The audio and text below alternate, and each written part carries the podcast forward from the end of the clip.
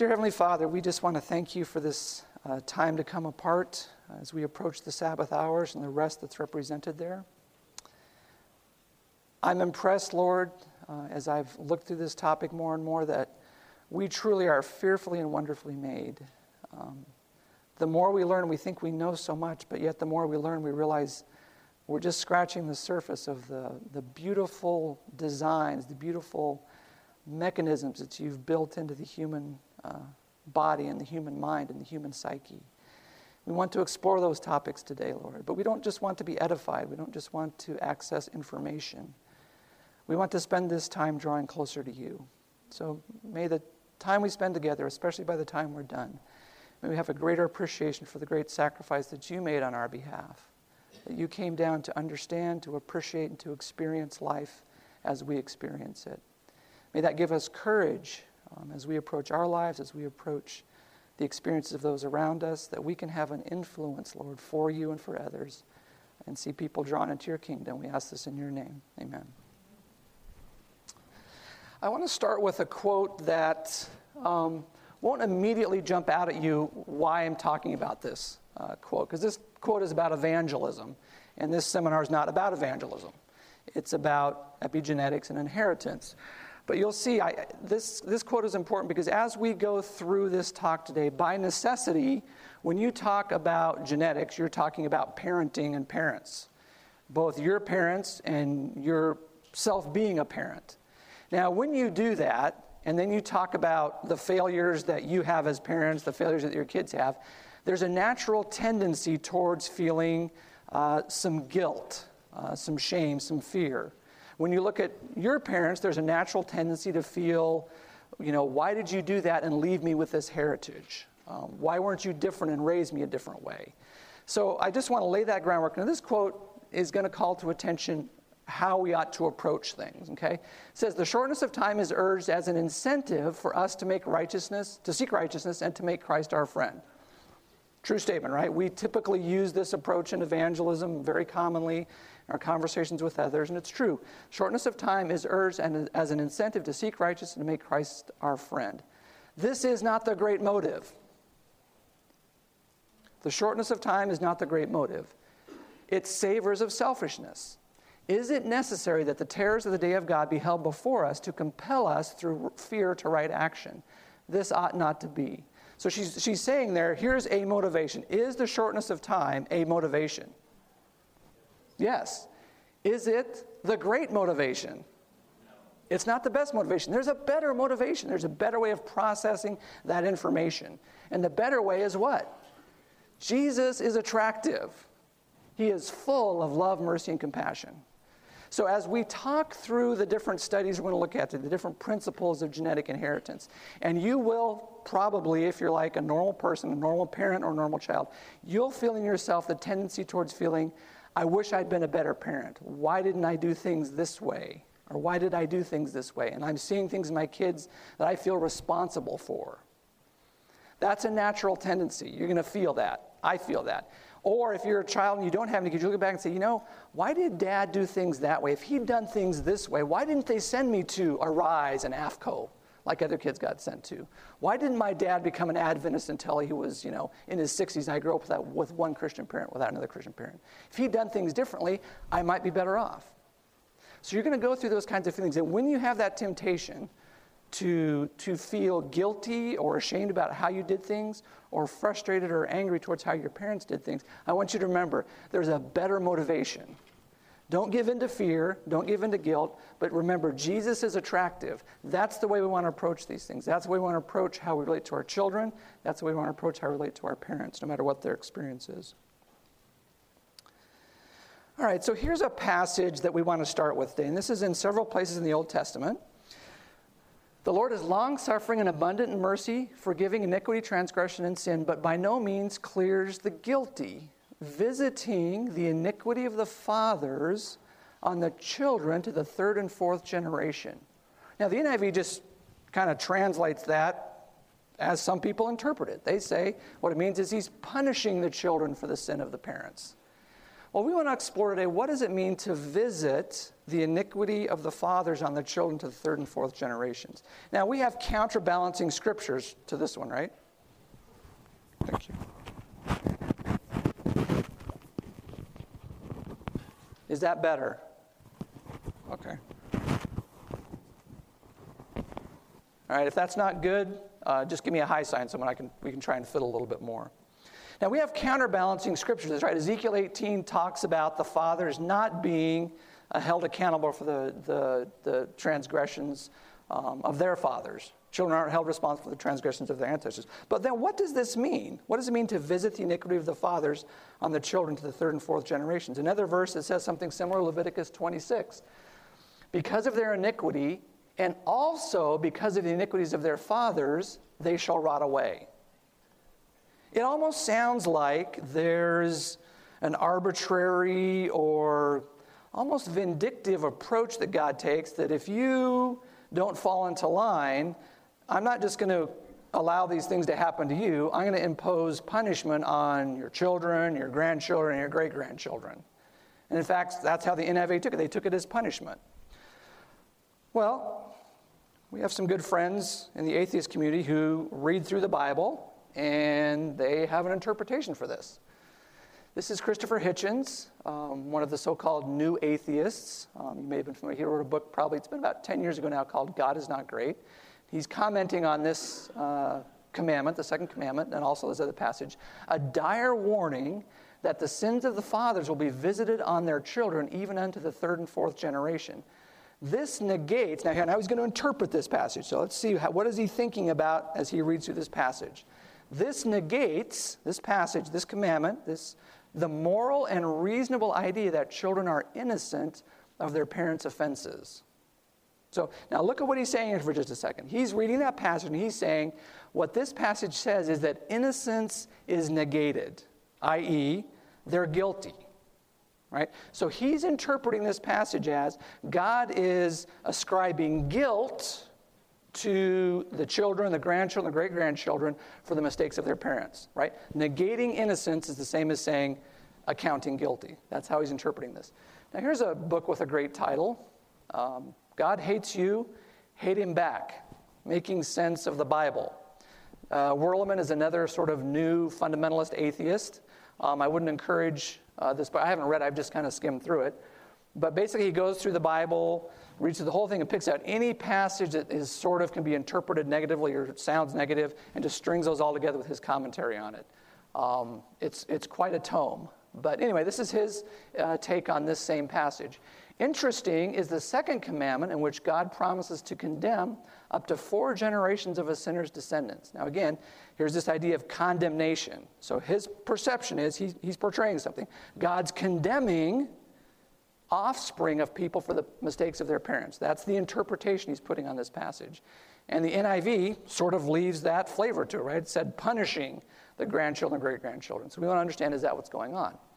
He says further, further suggests that no matter how righteous your Judeo traditional life should be, this will matter for naught if your great great grandfather believed in a sun god and you are thus surely doomed. So, again, the, the picture that they're imposing on this passage is that God is pronouncing guilt or condemnation or judgment on people for the, the actions or the mistakes of their ancestors. And we want to understand is that what this is talking about today? Well, there's other passages that bring out um, these ideas about um, ancestral, prenatal, perinatal kinds of influences. Now, notice here's Psalms 58. The wicked are estranged from the womb, they go astray from birth, speaking lies. Psalms 51, uh, the repentance chapter that many of us are familiar with. Behold, I was shapen in iniquity, and in sin did my mother conceive me. Okay?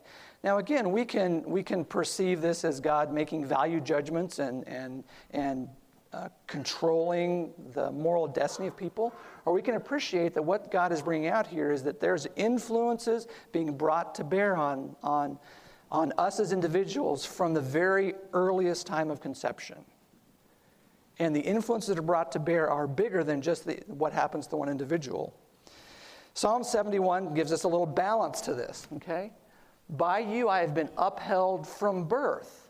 You are he who took me out of my mother's womb. So notice there's two forces at work here in the womb, right? There's two forces at work here. One is the force of those opposed to God's side, the things that are happening in the womb, estranged from the womb, going astray from birth, um, in sin conceived, shapen in iniquity. But on the other side, God's got an influence. He's working not just from when we're born, right? God's exerting influences on us as parents, as mothers, in every way He can, not just from birth, but from conception. I've been upheld to you from birth. You took me out of my mother's womb. It's being brought out there. Now, Ellen White also brings out these same types of ideas um, that we just looked at in Scripture. There are very many who claim to serve God, but who have no experimental knowledge of Him. They have not a personal relationship with the living Savior, and their characters reveal defects, both hereditary and cultivated. Now, you and I are pretty comfortable with the idea of cultivated defects. You know, we go through life, we do stupid things, we form stupid habits, and so we kind of understand cultivated uh, defects in our character. But she's talking about not just cultivated defects in our character, but hereditary defects in our character. A hereditary defect is something that's passed on from a previous generation. So she's saying there are things in your character that you didn't cultivate, but you inherited. And what is character? So elsewhere she says that thoughts and feelings combined make up moral character. Okay? So, said another way, our thoughts and feelings reveal defects that are hereditary in nature. We think certain ways, we feel certain ways, not merely because we've done stupid things as human beings since birth, but we think certain ways and we feel certain ways because we've inherited some of those stupid ways of doing things. Those who put their trust in Christ are not to be enslaved by any hereditary habit. Now, again, we tend to think of habits as things that we form through repetitious behavior. But she's identifying here a different category of habit, a habit that comes because we inherited it from a different generation. Whatever may be your inherited or cultivated tendencies to wrong, we can overcome through the power that He is ready to impart. Visiting the iniquity of the fathers upon the children of the third and fourth generation. This is the verse we're looking at. By inheritance and example, right? So, example is kind of the intuitive one, right? We watch our parents, they do some things that maybe aren't the best things, and we sort of pick up those things. It's kind of natural. Uh, observation deepens impression. We see it, so we take those things in. But she's also saying by inheritance, the sons become partakers of the father's sin wrong tendencies, perverted appetites, and debased morals, as well as physical degeneracy and disease, are transmitted as a legacy.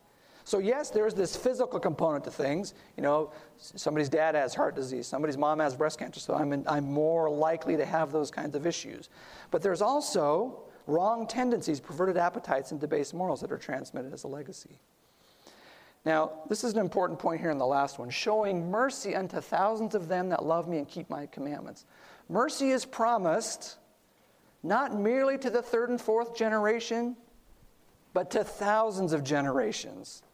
So, God's work, so there's all these influences coming to bear in our experience, right? We've got this genetic heritage that's negative. It can be positive too, but is negative. But God's working to oppose those tendencies. So we're passing things on to our generations, but he's working, injecting mercy into our experience to try and oppose those trends uh, that are occurring in our experience.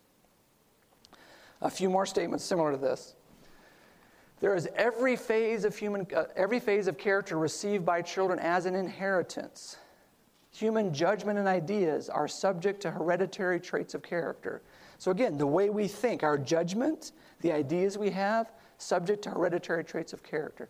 Some have had a quick temper transmitted to them. Children inherit inclinations to wrong. They have inherited an appetite for stimulants. And we'll look at some more uh, data about that in just a minute. Now, the popular press is aware of all these phenomena. So I'm just going to go through a couple of these examples. Um, blame it on your mom. Roots of adult diseases traced back to the womb. Now, this headline just happened to be the mom, but um, you could put dad in there too. There's plenty of data about dads. Um, but again, there's this sort of, you know, Don't be too responsible yourself. Find someone else to shift responsibility to. Blame it on your mom. Roots of adult disease trace back to the sins of the, not the fathers, but the grandfathers. What happens in Vegas could affect your offspring. How early life experiences could cause permanent changes in sperm and eggs. Born to be bad. Genetic research says maybe argumentative parents pass on behavior problems to children, to their kids. Well, here, this is a better one born happy. So it's not all negative, right? Parents, we as parents can do positive things and, and shift those things down the generations. Born happy. Geneticists have been claiming that DNA explains human traits as complex as schizophrenia, alcoholism, even happiness. DNA, relax, have a drink. Here's another one of those. It's not your fault, it's your DNA's fault. You just come home from a 10 hour, 15 hour workday to find the kids whining and the dog had an accident on the carpet. Well, how should we deal with this? Stressful day at work, kids are acting up, dogs had an accident. Breathe deeply, count to 10, do some yoga. We would say, you know, pray, meditate, get a hug from your wife. No, forget it. Where's the vodka? If this is you, don't blame yourself, blame your DNA. So there's this, this story that goes through the popular press many times that listen, don't take responsibility, blame your DNA. But we have a different story to tell, right? We're not here to tell a victim story. We're not here to be victims. We're here to tell a victor story. God's going to give us deliverance from this. We want to see how that works here in just a few minutes. Why the young kill? And this is, didn't come through. Are, you, are certain young brains predisposed to violence? Maybe, but how these kids are raised can either save them or push them over the brink. The biological roots of violence. So, and there's a whole area we could talk about related to the nature of violence. Typically, there are genetic predispositions to violence, but typically those don't manifest themselves unless you grow up in an environment of abuse or a, a violent type of environment. So, so if you just have a violent home by itself, it's a low likelihood that you grow up to be a violent person. If you have the genes but no environment, you probably won't grow up to be violent. But if you have both of those, it doesn't mean you're going to be that way. It just means you have a higher likelihood of ending up with a violent kind of experience. Criminal violence reflects the dark. Now, this, this quote's actually very good because they, they get the balance right. Criminal violence reflects the dark hand of biology, life experiences, and surrounding culture. So, what are they saying here? They're saying these types of things, behavior, is a multifactorial experience. The feel good gene, there's another positive one, but pretty much anytime you have a statement that says there's a gene for something, that's not the right way to say it. There are no genes for specific behaviors. These things are all very multifactorial. So anytime you see something like the feel good gene or the drinking gene or the gay gene, for example, you can pretty much say that doesn't fit the research really at all. Now, genes are influential, they have impacts, but there is no defining character between a gene and an outcome. There's no one gene for one behavior, that just doesn't exist. Survey of Identical Twins links biological factors with being gay. Is our behavior written in our genes? So, we as Seventh day Adventist Christians want to be foremost I should say, in being the most caring, loving, and ministering people to people that struggle with same sex attraction. And we don't have a history of doing that. Homosexuals are not the enemy, right? So our job isn't to oppose them or attack them. Our job is to bring clarity to the conversation, right? Is there a gay gene or are there genetic influences that might be in that way? And if we have time today, we'll look at those a little bit. Just a brief little um, biology lesson here. Uh, this is sort of a, a regular cell there, you can see there in the red. And in that cell, there's something called the nucleus. And that's where you see that's where you see uh, all these things called chromosomes. Now, chromosomes are just very large molecules that carry the DNA. Okay, and that's the green stuff over here. This is the DNA. They have these little base pairs. These are all this is where the, the information of your genetic uh, makeup is encoded. Now, in your chromosomes, besides DNA, you have all these other things, these other proteins um, that are carried with them, and little markers on them. And those are the things that make up what we call the epigenome. Epi just means above the genome, so the things that are there in, on top of or in addition to um, the genes. Now, we have about uh, 20 to 25,000 genes in our makeup, about the same as a fruit fly. So, the fruit flies have 20,000 genes, so do we. Now, you notice up here in the top left, we as individuals in every cell, almost every cell, have 46 of those chromosomes. We got 23 from mom, 23 from dad.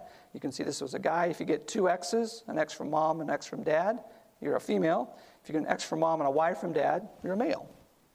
So, but all these other 20, 22 are all matched up. So we have 46 chromosomes.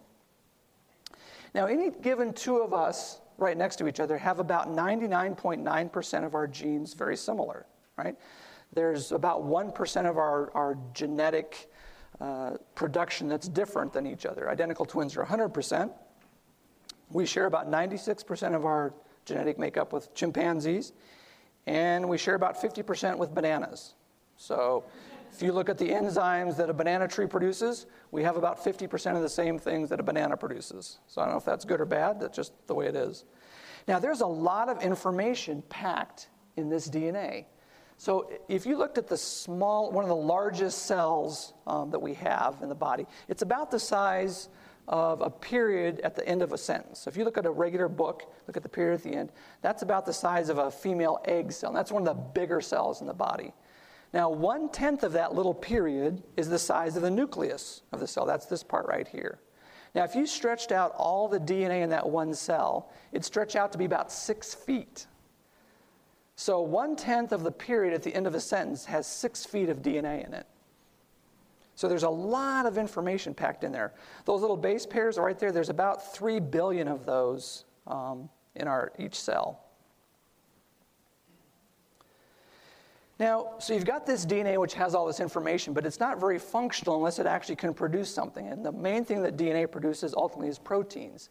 And there's two steps it has to go through to do that. One is called transcription. So you can think of a business analogy, right? When you have someone at work transcribe something for you, they're just writing something down that you're dictating to them, right? They're transcribing it. Now, is it the same language when they transcribe it? Yeah, it's the same language, right? They're just transcribing it for you. And the same thing here. So with transcription, we go from DNA to a messenger that's going to carry this information outside the, the nucleus out to the regular rest, rest of the part of the cell. And then there's another process that's going to go on called translation. Now, translation implies what? A change of language, right?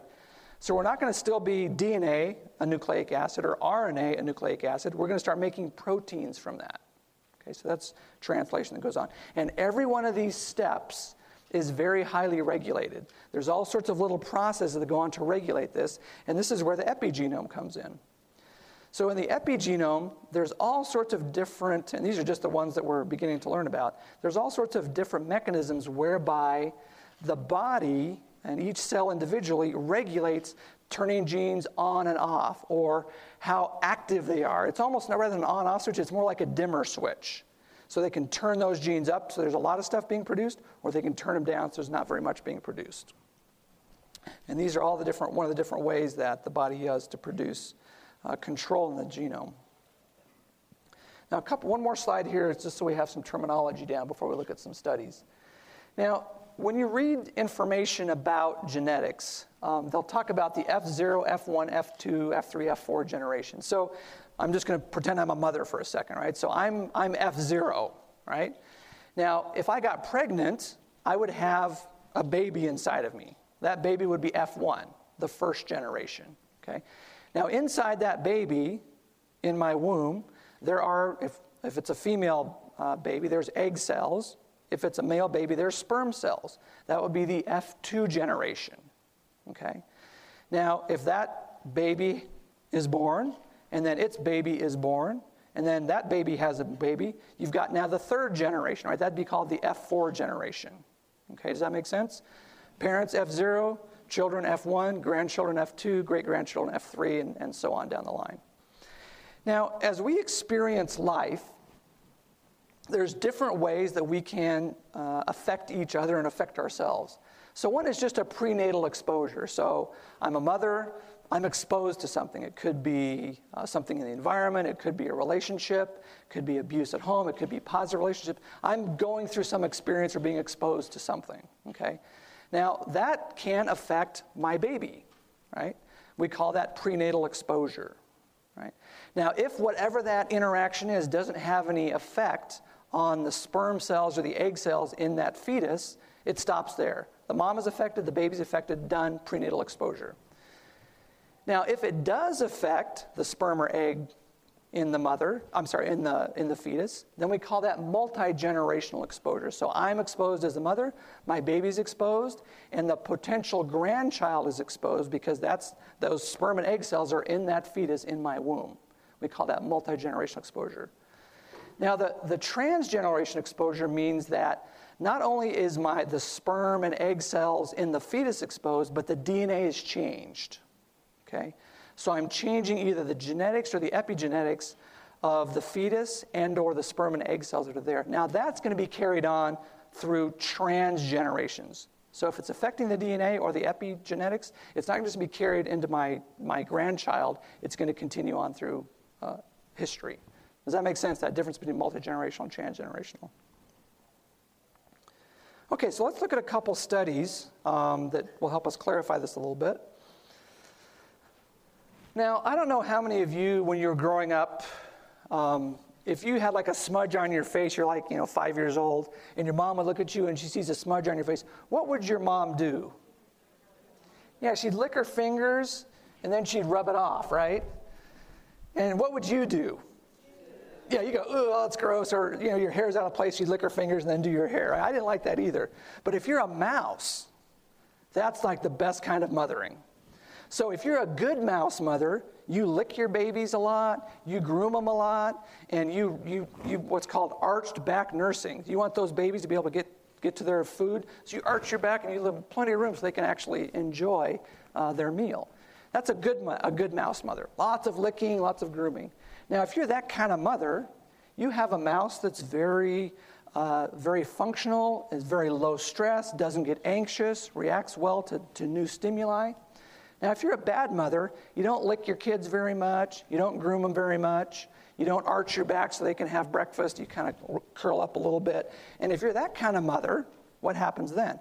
Then your babies are anxious. They're very skittish. In new circumstances, they like if they're in a box, they'll run to the darkest corner of the box. They're very skittish. So this mothering then has an influence on the behaviors of their children.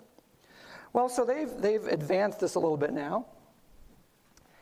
And so they're wondering, well, why, why is that? Well, the normal response would be, well, either it's something in their genes. So uh, a good mother has something in her genes, and what she does is she passes that on to her kids, and they tend to be low anxiety kinds of mice. Or a bad mother, she has these anxious genes, and she passes that on to her kids. That's one explanation.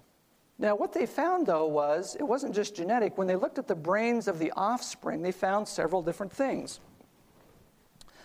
Number one, they looked at the brains, and these mice had bigger hippocampi. There's an organ in your brain called the hippocampus, and that's one of the stress regulating centers in your brain. So if you had a good mother, what happened was you had a bigger hippocampus, and then when they tracked the DNA changes, they found that you had a lot less what they call methyl groups. Now, if you go back a couple slides, remember we talked about methylation. Remember DNA methylation, histone methylation. So if you're a good mother and you lick your baby a lot, what happens is there's changes that occur in your mouse brain. And those changes in your mouse brain actually have changes in the genetic regulation. So a good mom is a high grooming, a high licking of their pups, and that causes the release of serotonin, which is one of the good uh, hormones in the body. You have a larger hippocampus, you have less cortisol release. So cortisol is one of your stress hormones. So if you're growing up with a bad mouse mother and you encounter a stressful experience as you get older, your cortisol goes up. When your cortisol goes up, you get very anxious, very nervous, and uh, you can't deal with that very well. So what is this showing us then? Now you might say like, well, maybe it's just it's it's it's the genetic thing. So what they did was they took the mice from the bad mother over here and they gave her to the good mother. And they found out, sure enough, if you took the, the children from the bad mother and gave them to the good mother, they came out less stressed again. So it wasn't something that was passed on directly from the genes of the mother, it was something that had to do with the way she related to them after they were born. So it wasn't passed on in her chromosomes, but their DNA in their, in their brains was changing as they experienced the mother licking them and grooming them and taking care of them. So this is powerful because this is describing that an experience that we have, a social interaction, is actually changing, number one, our brain architecture, or their brain architecture. And number two, it's changing the, the genetic regulatory mechanisms in their minds. That's a powerful principle that we have there. What I take away from that is how we treat each other actually matters. So we have the ability by how we relate to other people to adjust their hormone levels. You know, I could have somebody standing here in the audience, they could start kind of heckling me. I'd get maybe a little more nervous. My cortisol level would go up. I'd start, you know, reorienting the receptors in my brain. Uh, methylations would be changing. Or I could have someone come and, and give me a hug and say, Thank you, that was a blessing, I appreciate that. And now my cortisol goes down, my serotonin goes up. How we relate to each other matters. We have the ability to be powerful interactors with each other. So, this just uh, kind of brings out the mechanism a little bit here between the adrenal glands, where the cortisol is released, and the hippocampus, where that stress uh, effect takes place. So, here's the author's conclusion about this, uh, this whole part of things. We propose that effects on chromatin structure, such as those described here, serve as an intermediate process that imprints dynamic environmental experiences on the fixed genome. So, what are they saying there? I have an experience, I have an interaction with someone, I'm exposed to something. So, some type of environmental interaction occurs. And what happens? That imprints itself on my genome. So, an experience is changing my genome. We can do things as we relate to each other, as we relate to ourselves, that actually affect how our genome is expressed. That's a powerful tool. Now, this isn't just uh, in humans. I'm sorry, this isn't just in mice, this is in humans. Now, this scale here shows uh, three axes. So, this is hippocampal volume. So, that's the size of that organ in your brain that we talked about that deals with how stress works, has other functions too. So, the bigger your hippocampus, the better you deal with stress generally. The better your memory is, there's other things like that, but generally deals with stress. Now, if your mom had a lot of depression, you tend to have a smaller hippocampus. If you tended to have a poor relationship with your mom, didn't feel like you had good support, you also tend to have a smaller hippocampus. And in fact, if you have both of those factors, a depressed mom and poor support from your mom, you have a really small hippocampus. Okay? On the other hand, if you have a mom who didn't have depression and was very supportive, you've got the biggest of the hippocampuses. Okay? Now, again, I just want to reiterate here the temptation is going to be when you see defects in your children to feel guilty about it, right? That's, not, that's why I put that first slide up there, right? Don't feel that way. Jesus is attractive, okay? That's the way we want to approach these things. We're just looking here at principles of action and, and, and understanding how we can relate to each other and to others in a way that, that builds them up, that grows their hippocampus, that reduces their cortisol, that elevates their serotonin levels. So don't feel guilty about this. Just take this as information that helps us understand how we work. This is a study that shows, again, uh, children at school age um, correlates with the depression level. So if you look here on the right, here's uh, the child's cortisol level, here's the mother's depression score, and sure enough, as mother's depression score goes up, depression goes up. I'm sorry, uh, cortisol goes up. Same thing here. This is a scale with mother's anxiety, mother's depression, and as those go up, um, this one is a little more specific. It actually talks about methylation uh, in, the, in the children. So, same thing we looked at in the mice, right? We looked about the methylation in the mice. Same thing's happening in humans here. As anxiety goes up in the mom, as depression goes up in the mom, these methylation levels go up also. Well, here's a little bit of uh, more good news. This just points out that, yes, parenting can have a positive or negative effect on the children, but interestingly, the kids' actions can have a positive or negative effect on the parents' parenting styles. So even if you're not perfect as a parent, your kids can be reacting to you in a way that makes your parenting even more challenging. Now, this is a fascinating study. Um, in this study, what they did was they took mice and they exposed them to a certain smell. And then shortly after they got exposed to that smell, they gave them a little, a little zap, a little shock. Okay, so smell, zap, smell, zap, smell, zap. They did this over the course of some hours and several days. And then after they'd kind of gone through this conditioning period, and the mouse, of course, would jump back when it got zapped and got a little paranoid. So after a period of times of conditioning or training these mice, then they would expose them to just the smell, and guess what the mouse would do? He'd get scared. No, no shock, but just the smell alone would cause him to, to, to retract back, get anxious, get fearful, sit in the corner, waiting for something negative to happen. Okay, that's not very surprising. So then they took that mouse, okay, and mated it with some females, and then they took the children of that mouse and exposed those mice to the smell. Now, what do you think happened to the children? Now, they'd never smelled it before, they'd never gotten zapped with it before, but when they smelled that smell, what do you think happened? They got anxious, they got fearful. So then they took those mice, the children now, bred them. Now we're on to the grandchildren, right? Exposed them to the same smell. What do you think the grandchildren did? Same thing, expose them to the smell. The grandchildren mice get fearful and back off, get nervous, have high stress levels. Now, they've never been shocked with the smell before, but something was passed down. Their genes changed, their brain changed. These pictures here, uh, you can see here on the left, this is the mouse that hasn't been uh, exposed and zapped, and this is a part of the brain that just shows how much bigger that is. So, that original mouse that was exposed to that smell and, and had those experiences, getting zapped, being fearful, their brain changed with that. And that brain change got passed down to their children and to their children's children to the third and fourth generations. It's powerful how science is delineating these same kinds of things that we see.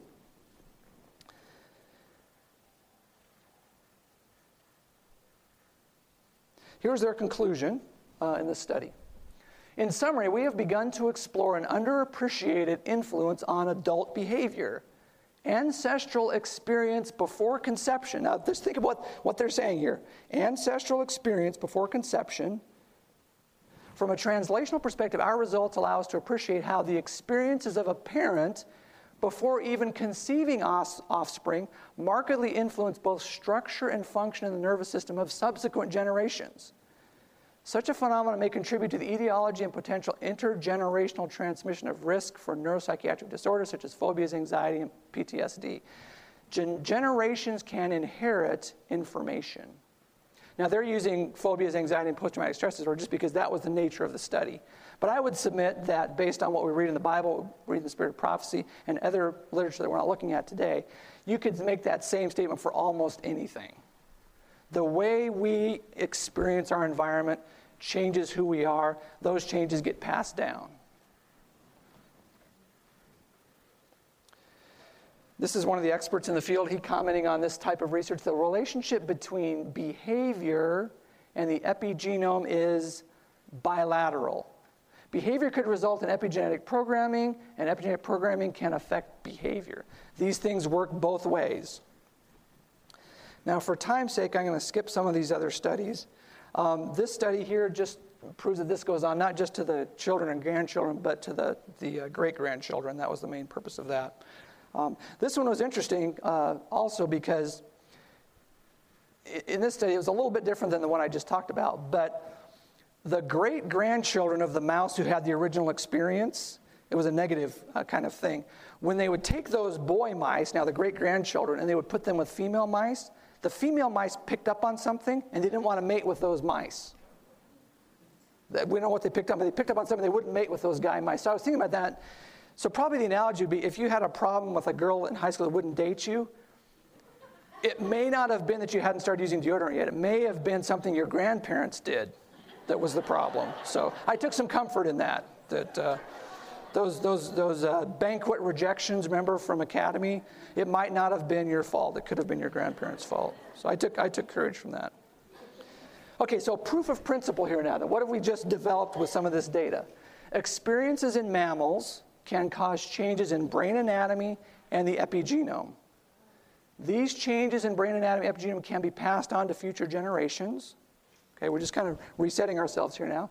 The experiences of the subsequent generations will be conditioned or influenced by the experiences of their ancestors, even if they never experienced something similar. See, it actually matters how we relate to each other, right? We can, we can like inject positive things into people, right?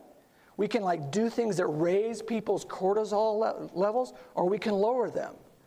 Like Ruben's a friend of mine here, right? Stand up, Ruben. We did an illustration. So if I give Ruben a hug, I feel better right now. I can feel my cortisol going down. It's always nervous being up front, right? My cortisol is going down, my serotonin's going up. I'm demethylating a little bit. Good things are happening, right? so we joke about it, but we as Christians have the ability to really elevate the experience of those around us.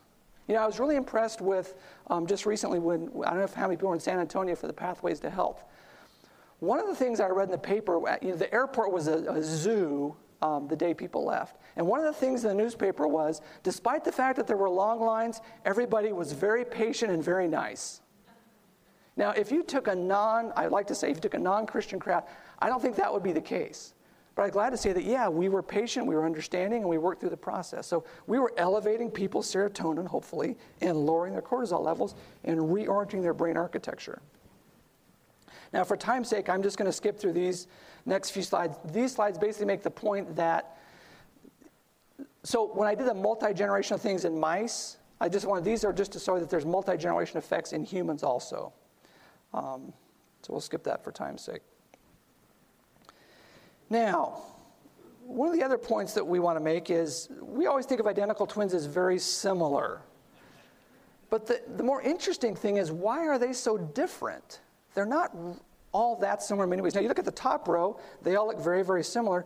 But these on the bottom, these two mice are identical twins. Exact same genetics.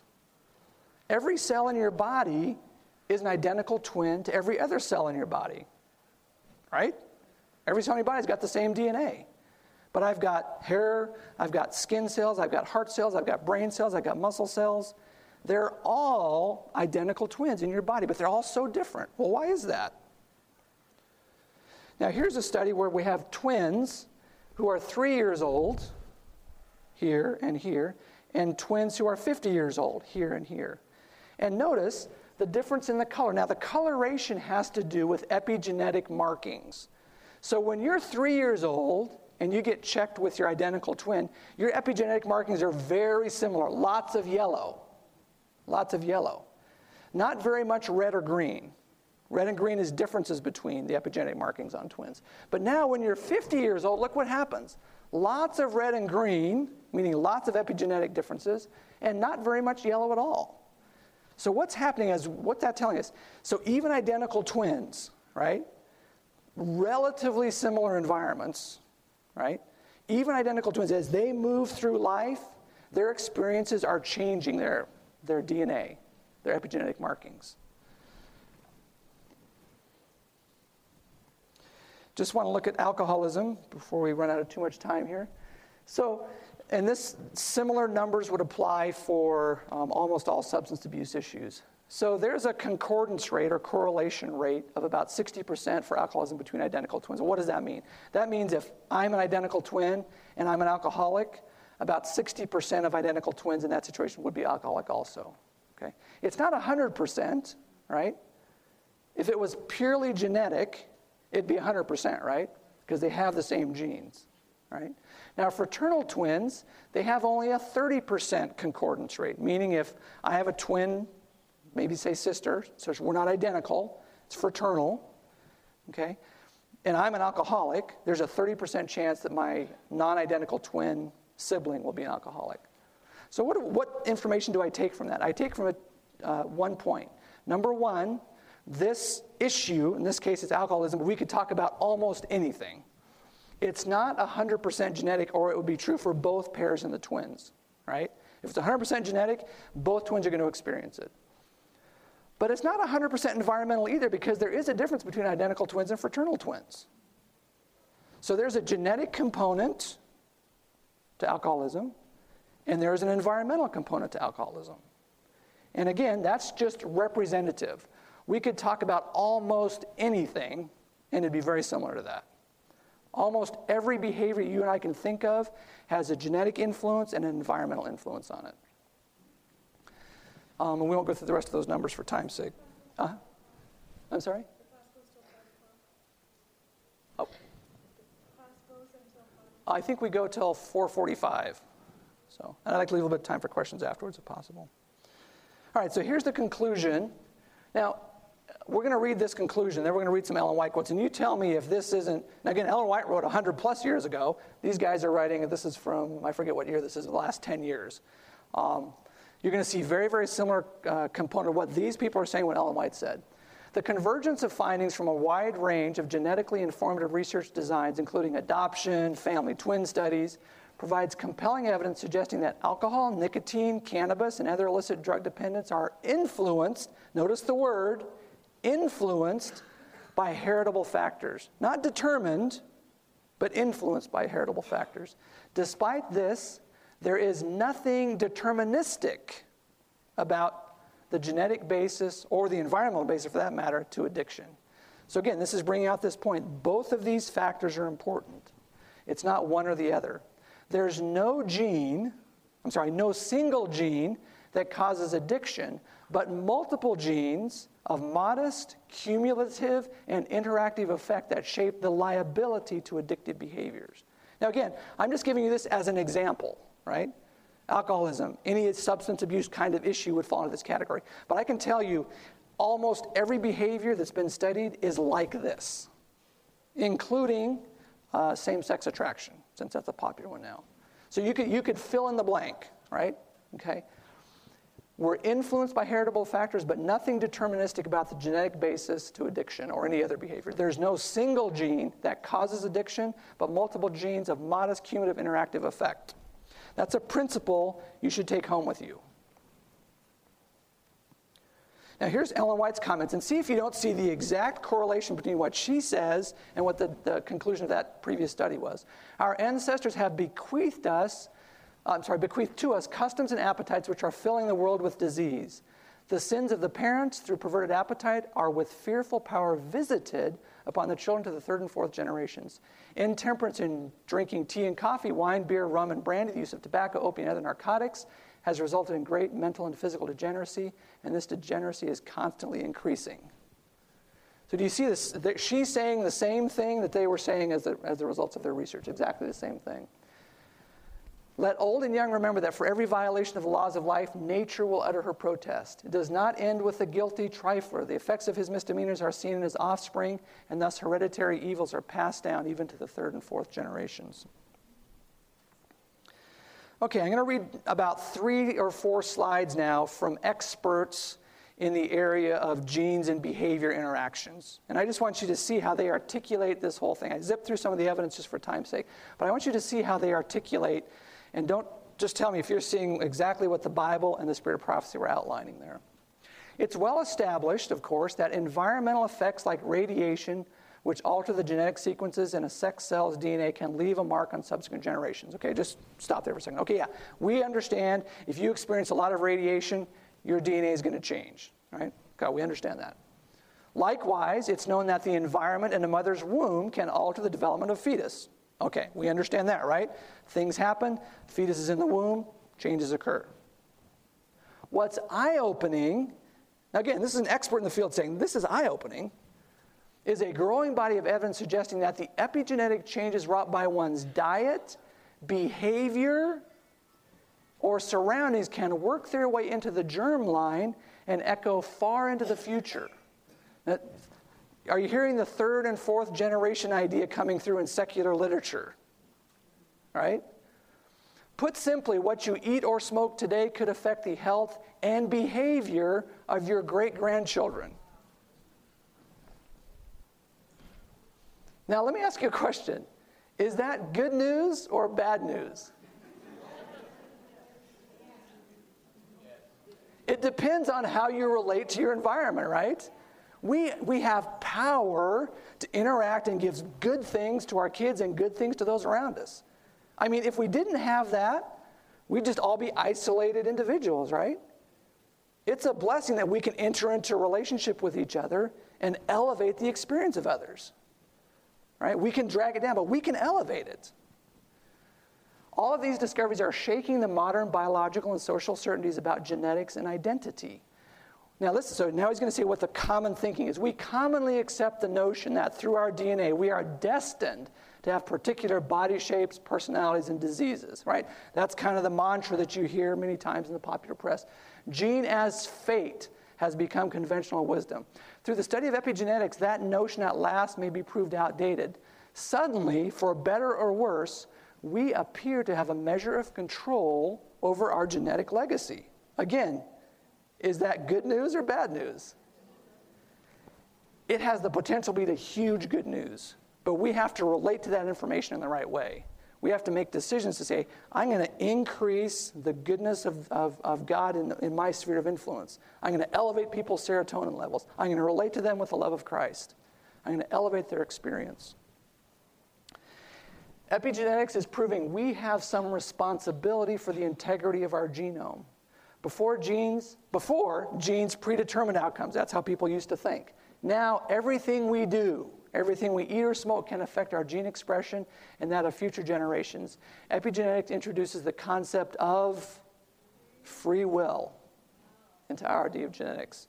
We have the ability to impact ourselves and others in a way that just elevates them. That's what God gave us this freedom for, right? God gave us freedom to elevate each other, to enter into a relationship with each other, to bless each other. That's a powerful tool we have. Now, this is a summary. Now, this I didn't take this from you know some Adventist source, right? This is a secular source, and they're saying, well, what are all the things that affect our epigenetics? Well, basically, it's it's the eight laws of health and the gospel, right? Diet, sleep, uh, disease exposure, uh, temperance, avoid toxic chemicals and drugs of abuse, exercise, uh, eating right, and the gospel, social interactions and psychological state. This is secular. They're saying, listen, all these things affect your epigenome. And we have the ability, Seventh day Adventist Christians, to interact in a positive way with every single one of those. What a body of literature Ellen White has given us to deal with every single one of these things, and the science is just bearing that out. Um, this just kind of reiterates the things we've talked about. So basically, this is saying that the environment, the behavior, and the gene expression are all influencing each other all the time. Now, again, we're running out of time, so I'm going to move a little, little quickly through some of this. So, Genes and Behavior. This is a book by Michael Rutter. He's now Sir Michael Rutter. They knighted him. He's probably one of the top gurus in the relationship between genes and behavior. And I just need to make one point here. So, this is his statement, and then we'll look at Ecclesiastes. Genetic influences operate in a probabilistic, not deterministic fashion. So, there's an element of, and I don't like this word, but chance, actually, that happens in our destinies. So, when things are happening as you, uh, as you were a little one cell or a fetus growing up, things were happening it's not always things influencing that make it go a certain way. There's just chance sometimes that something goes one way versus the other, right? That's part of the experience in a fallen, sinful world. And, and uh, uh, Solomon brings this out. The race is not to the swift, meaning what? The fastest guy doesn't always win. There's other factors that come to play. The battle's not to the strong. The strongest guy doesn't always win, right? He'll usually win. I mean, if you watch sports at all, the favorite doesn't always win. Well, why is that? The best team doesn't always win because there's other factors that come into play in any given situation. Nor bread to the wise, nor riches to the men of understanding, nor favor to men of skill, but time and chance happen to all of us. So there is that element to keep in mind when you're understanding this whole genes and behavior situation. Any dispassionate but critical review of the research leads to the clear conclusion that there are substantial genetic and environmental effects on almost all types of behavior. This would include sexual behavior. Now, I, don't have time to talk about this. Uh, this is, I was going to talk about sexuality, homosexuality for about five minutes, but we don't really have time for that. But I just want to make two comments. Um, number one, to read this verse, which is, as Christians, probably all we need to know. Do you not know that the unrighteous will not inherit the kingdom of God? Do not be deceived. Neither fornicators, nor idolaters, nor adulterers, nor homosexuals, nor sodomites will inherit the kingdom of God. And such were some of you. Past tense, present tense, past tense, right? This is a promise. Paul was interacting with these same cultural issues. It's not new. Right? We think it's new in the last five or ten years. It's the same issue 10,000 years ago. And what he said, such were, were some of you, but you were washed, you were sanctified, you were justified in the name of the Lord Jesus and by the Spirit of your God. That's good news. We just need to understand how to apply that verse in a Christ like manner to those who are struggling. Right? Homosexuals are not the enemy. They're candidates for the kingdom of God, and we need to relate to them that way. We need to, we need to be informed about the ideas. We need to understand these things. Um, so I, hopefully, you can apply the information you've already gotten so far to the idea that, that there is no gay gene. Right? Now, just from what you've learned, do you think it's reasonable to assume that there are influences that come to bear in someone's experience that may move them towards same sex attraction? Yes. Is that determinative? No, but it's an influence, right? There's, and there's lots of things that be influence someone in that direction. So we need to be sensitive to all those kinds of things. Um, I've read a moderate amount about this. If you, want to, if you have one hour to read on this topic, I would read this article, Same Sex Science by Stanton Jones. He's the provost of Wheaton College. Very, very, very good article. One hour. If you have three hours to read, Understanding Homosexuality by Alan Shlemon from Stand to Reason. It's a Christian evangelical apologetics group. str.org, Understanding Homosexuality. If you've got a day to read and you want to understand the theology in the Bible, best book, Robert Gagnon's book, The Bible and Homosexual Practice. Goes through all the scriptural references to that. If you want to have if you want to have a conversation with someone about the idea that can homosexuality be changed in the modern society, peoplecanchange.com powerful testimonies. It's a Christian group. They're not, they're not extreme like some of the other Christian groups, but just a very measured, balanced, nuanced statement of people saying, listen, we, we grew up with this, we've, we've lived this lifestyle, and by the grace of God, we've been able to shift to a different lifestyle. Very powerful testimonies on there. And they have, they have uh, retreats and things like that too uh, on their website. So I just wanted to, to give you those resources because we don't have time to, to spend completely on that. All right, so I've tried to somewhat rapidly um, kind of go through genetics and environment, epigenetics, parenting, all those kinds of things. But at the end of the day, right, you have to admit that even though it's interesting to know why I do what I do, if I'm still struggling and failing, I'm less concerned about why I'm failing than that I am failing. Right? Is it because I had habits that I've developed or habits my grandparents developed? I'm less concerned about why it's happening than the fact that it is happening. So we want to spend our last 10, 15 minutes together saying, if that's my situation, which it's all of our situations, how do we deal with that? Well, Job had this same question, right? He'd gone through a traumatic experience. And look at the questions he asked and see if you can relate to these. Speaking to God now, he says, He is not a man as I am. There's no mediator between us. Then he says this do you have eyes of flesh? God, are you, are you processing my reality? I don't think you're processing the way I'm experiencing it. I'm suffering. I'm going through something. Do you have eyes of flesh? Do you see as man sees? Are your days like the days of a mortal man? Do you hear the passion in his voice? Basically, the tears saying, God, do you understand what I'm going through? Well, now, how would, how would God answer that question? Well, Satan has an answer, right? Job chapter 4, Satan speaking. Humanity is broken from morning to evening, they perish forever without anyone regarding.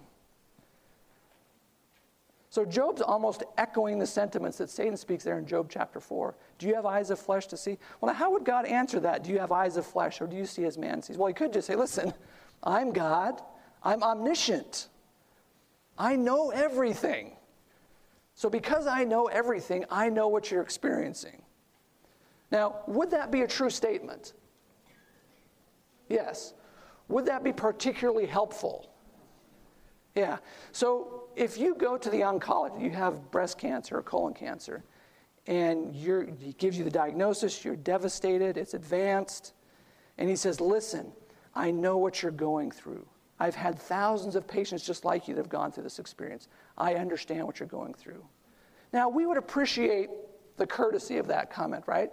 But if he's never had cancer, it would probably ring a little shallow, right? On the other hand, if you had one person who'd gone through cancer once and they said, I know what you're going through, wouldn't that carry more weight than the oncologist who's seen thousands of patients with cancer? The one patient who's gone through cancer carries more weight than the oncologist who's seen thousands of patients with cancer. God faces that same dilemma. Right? He knows what we're going through because he is omniscient, but we don't always appreciate that. And that's Job's statement here. Do you have eyes of flesh? Do you see as I see? Are your days like my days? Do you understand my experience? Well, how can God answer that, that, that question, that feeling that we have? This is how he answered it. God didn't need to gain information by coming down here to planet Earth. But we wouldn't appreciate, we wouldn't believe, we wouldn't understand and discern that He understands our experience unless He came down here and lived with us. This being became one cell in a mother's womb and grew up from one cell to five cells to a fetus to a baby and he had cells like we do. He had muscles, he had a body. Those cells had DNA in them. And that DNA had the same challenges and inheritance that we have. Do you have eyes of flesh? Do you see as a man sees? When the fullness of time had come, God sent forth his son, born of a woman, born under the law. Now, what law is that? It's the same law that we're born under, right? Because he came to save those who are born under the law. We're born under the law of that genetic inheritance, that second commandment that says, visiting the iniquity of the fathers to the third and fourth generations. He was born under that same law. The Lord has laid on him the iniquity of us all. So, iniquity, the same iniquity that was visited on us, that is visited on us, was laid on him.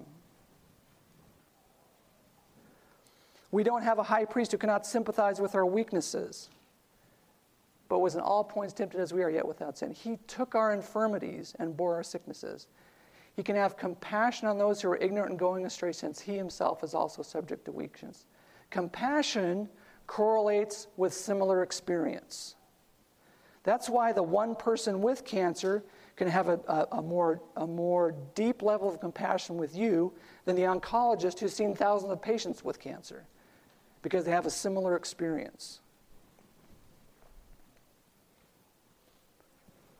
Now, this is brought out, part of this is in Romans chapter 1. Jesus Christ our Lord, who was born of the seed of David according to the flesh.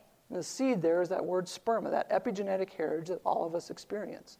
Right? I mean, Jesus had cells, right? And those cells had chromosomes, right? And those chromosomes had DNA. And that DNA had epigenetic markers just like we do. He was a real man, we're told.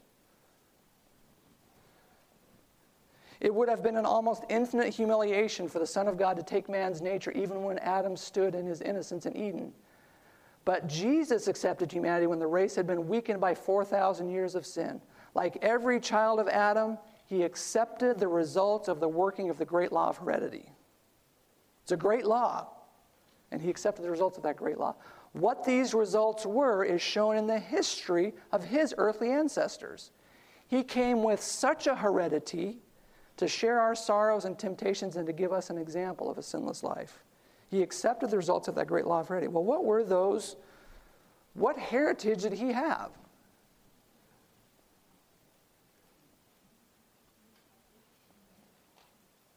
Is that good news or bad news?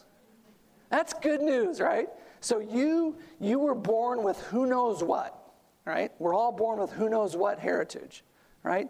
All sorts of defects and, and degeneracies and things that our parents, grandparents, great grandparents did. And we are subject to those liabilities. He was subject to those liabilities too. Inasmuch then as the children have partaken of flesh and blood, he himself likewise shared in the same, In all things, he had to be made like his brethren. And that he has suffered being tempted, he's able to aid those who are tempted. Again, in the fact that he was tempted like we are, we can have that courage. He's like, he's like the one cancer patient that can identify with our experience. He's not like the oncologist who says, Listen, I've seen lots of people like you've gone through that. I know what you're going through because I've seen it so many times. That wasn't his experience. His experience was, I've had cancer too, and I've overcome it. For 4,000 years, the race had been decreasing in physical strength and mental power and moral worth. Christ took upon him the infirmities of degenerate humanity, Desire of Ages 117. Christ must reach man where he was.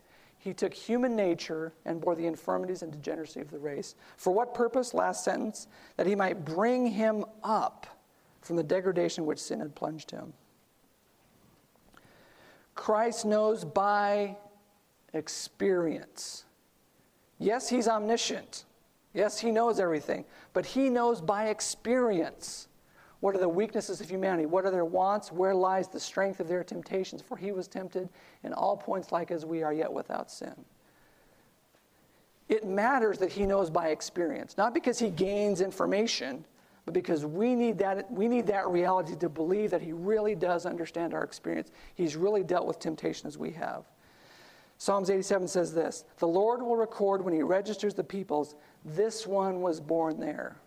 God understands where you were born, what your experiences were, what the liabilities you were born with. He, he's going to take into account, he understands this one was born there. Angels are ever present where they are most needed. They are with those who have the hardest battles to fight, with those who must battle against inclination and hereditary tendencies, whose home surroundings are the most discouraging. A genuine conversion changes hereditary and cultivated tendencies to wrong. I want to just finish with this uh, quote. This isn't new to Adventism. Here's one of our Adventist pioneers, A.T. Jones, in a book called The Consecrated Way. He just has a powerful statement here that sums up this whole thing. And again, this, this was before they knew what DNA was. This was before they knew what genes were. This was epigenetic. They didn't know any of that stuff. They just looked at human nature, they looked at the Bible, they looked at the spirit of prophecy, and they understood. Only by his, speaking about Christ, subjecting himself to the law of heredity, could he reach sin in full and true measure as sin truly is. There is in each person, in many ways, the liability to sin, inherited from generations back, which has not yet culminated in the act of sinning, but which is ever ready when occasion offers to blaze forth in the actual committing of sins. There must be met and subdued this hereditary liability to sin, this hereditary tendency that is in us to sin. Our liability to sin was laid upon him in his being made flesh. Thus, he met sin in the flesh, which he took, and triumphed over it.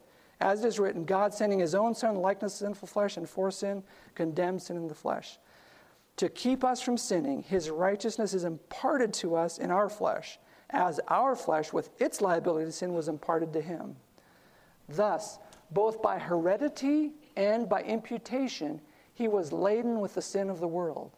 And thus laden, at this immense disadvantage, he passed triumphantly over the ground where, at no shadow of any disadvantage whatsoever, the first pair failed. And by condemning sin in the flesh, by abolishing in his flesh the enmity, he delivers from the power of the law of heredity. Amen. And so can in righteousness impart his divine nature and power to lift above that law and hold above that law every soul that receives him. God sending his own Son in the likeness of sinful flesh, Christ taking our nature as our nature is, and God dwelling constantly with him and in him in that nature. In this, God has demonstrated to all people forever that there is no soul in this world so laden with sins or so lost that God will not gladly dwell with him and in him to save him from it all and to lead him in the way of righteousness of God. And so certainly is his name Emmanuel, which is God with us. So we had this information over 100 years ago. We just need to grasp that by faith, uh, to remember that Jesus is attractive. Um, he's full of love, mercy, and compassion. I just finished with this one thought. Um, we have the opportunity to engage in this reality by f- laying aside every sin. I'm sorry, laying aside every weight and the sin which so easily ensnares us, and let us run with endurance the race that is set before us. How do we do that? Looking unto Jesus, the author and finisher of our faith. So I would encourage you as you encounter in your experience whatever liabilities and habits that either you've cultivated or you've inherited, is you fix your eyes on Jesus as you let those realities of his experience sink into your psyche, as you appreciate his goodness towards you, your cortisol is going to go down. Your serotonin, your dopamine is going to go up. Your hippocampus is going to get bigger. You're going to alter your epigenome, and you can have this same victory that uh, A.T. Jones talked about. I'm going to open things. I'm just to have a closing prayer, and then we'll open things up for questions. I think we have maybe five minutes. People are welcome to stay by afterwards. Um, I don't want to keep people late, but let's just have a, a closing prayer, and then if people want to ask questions, I'm happy to answer those. Dear Heavenly Father, I just want to thank you that um, you know by experience uh, what we go through. When we have those days when we ask the questions, uh, consciously or unconsciously, do you see as we see? Um, are your days like our days, as Job asked? That you can answer yes. You know by experience what we're going through. And you're offering us freedom from the cultivated and inherited tendencies that we've uh, developed so much in our experience. Lord, we want to be Seventh day Adventist Christians that push back against the degeneracy and the fallenness in this world. We want to elevate people. We want to let them know that they matter we want to boost their serotonin levels. We want to boost their dopamine levels. We want to change, change their brain anatomy. And it's the power of the gospel of treating others as you've treated us that allows that to occur. So, Lord, as we leave this place, may we continue our study. Uh, may we continue to laugh with each other. May we continue to cry with each other. And may we keep our eyes fixed on you. We ask this in your Son's name. This media was produced by Audioverse for ASI Adventist Layman's Services and Industries. If you would like to learn more about ASI, please visit www.asiministries.org. Or if you would like to listen to more free online sermons, please visit www.audioverse.org.